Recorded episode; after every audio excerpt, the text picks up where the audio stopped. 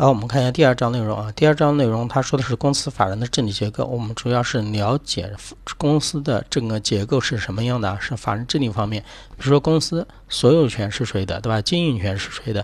比如说，那我投资建了这个公司以后，对吧？那是不是要负责日常的经营呢？整个内部组织结构是怎么运作的？谁向谁负责啊？就是这一章要讲的内容啊。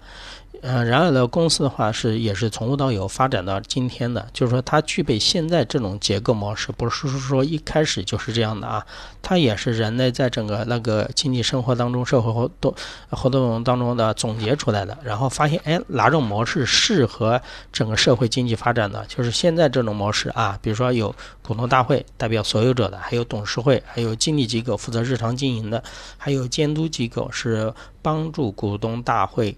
对于什么经理机构还有董事会进行一个监督监管的啊，所以说它这一套的结构是发展到今天是经过呃很多次的实践什么检验的啊。然后的话这一章的话主要就是围绕的呃这一块来展开的啊。学习这一章有个重点就是我们要理清公司法人治理结构当中的那些组织与组织之间的关系，对吧？比如说股东大会和董事会之间的关系。董事会和经理机构的关系，公司的所有者和经营者之间的关系。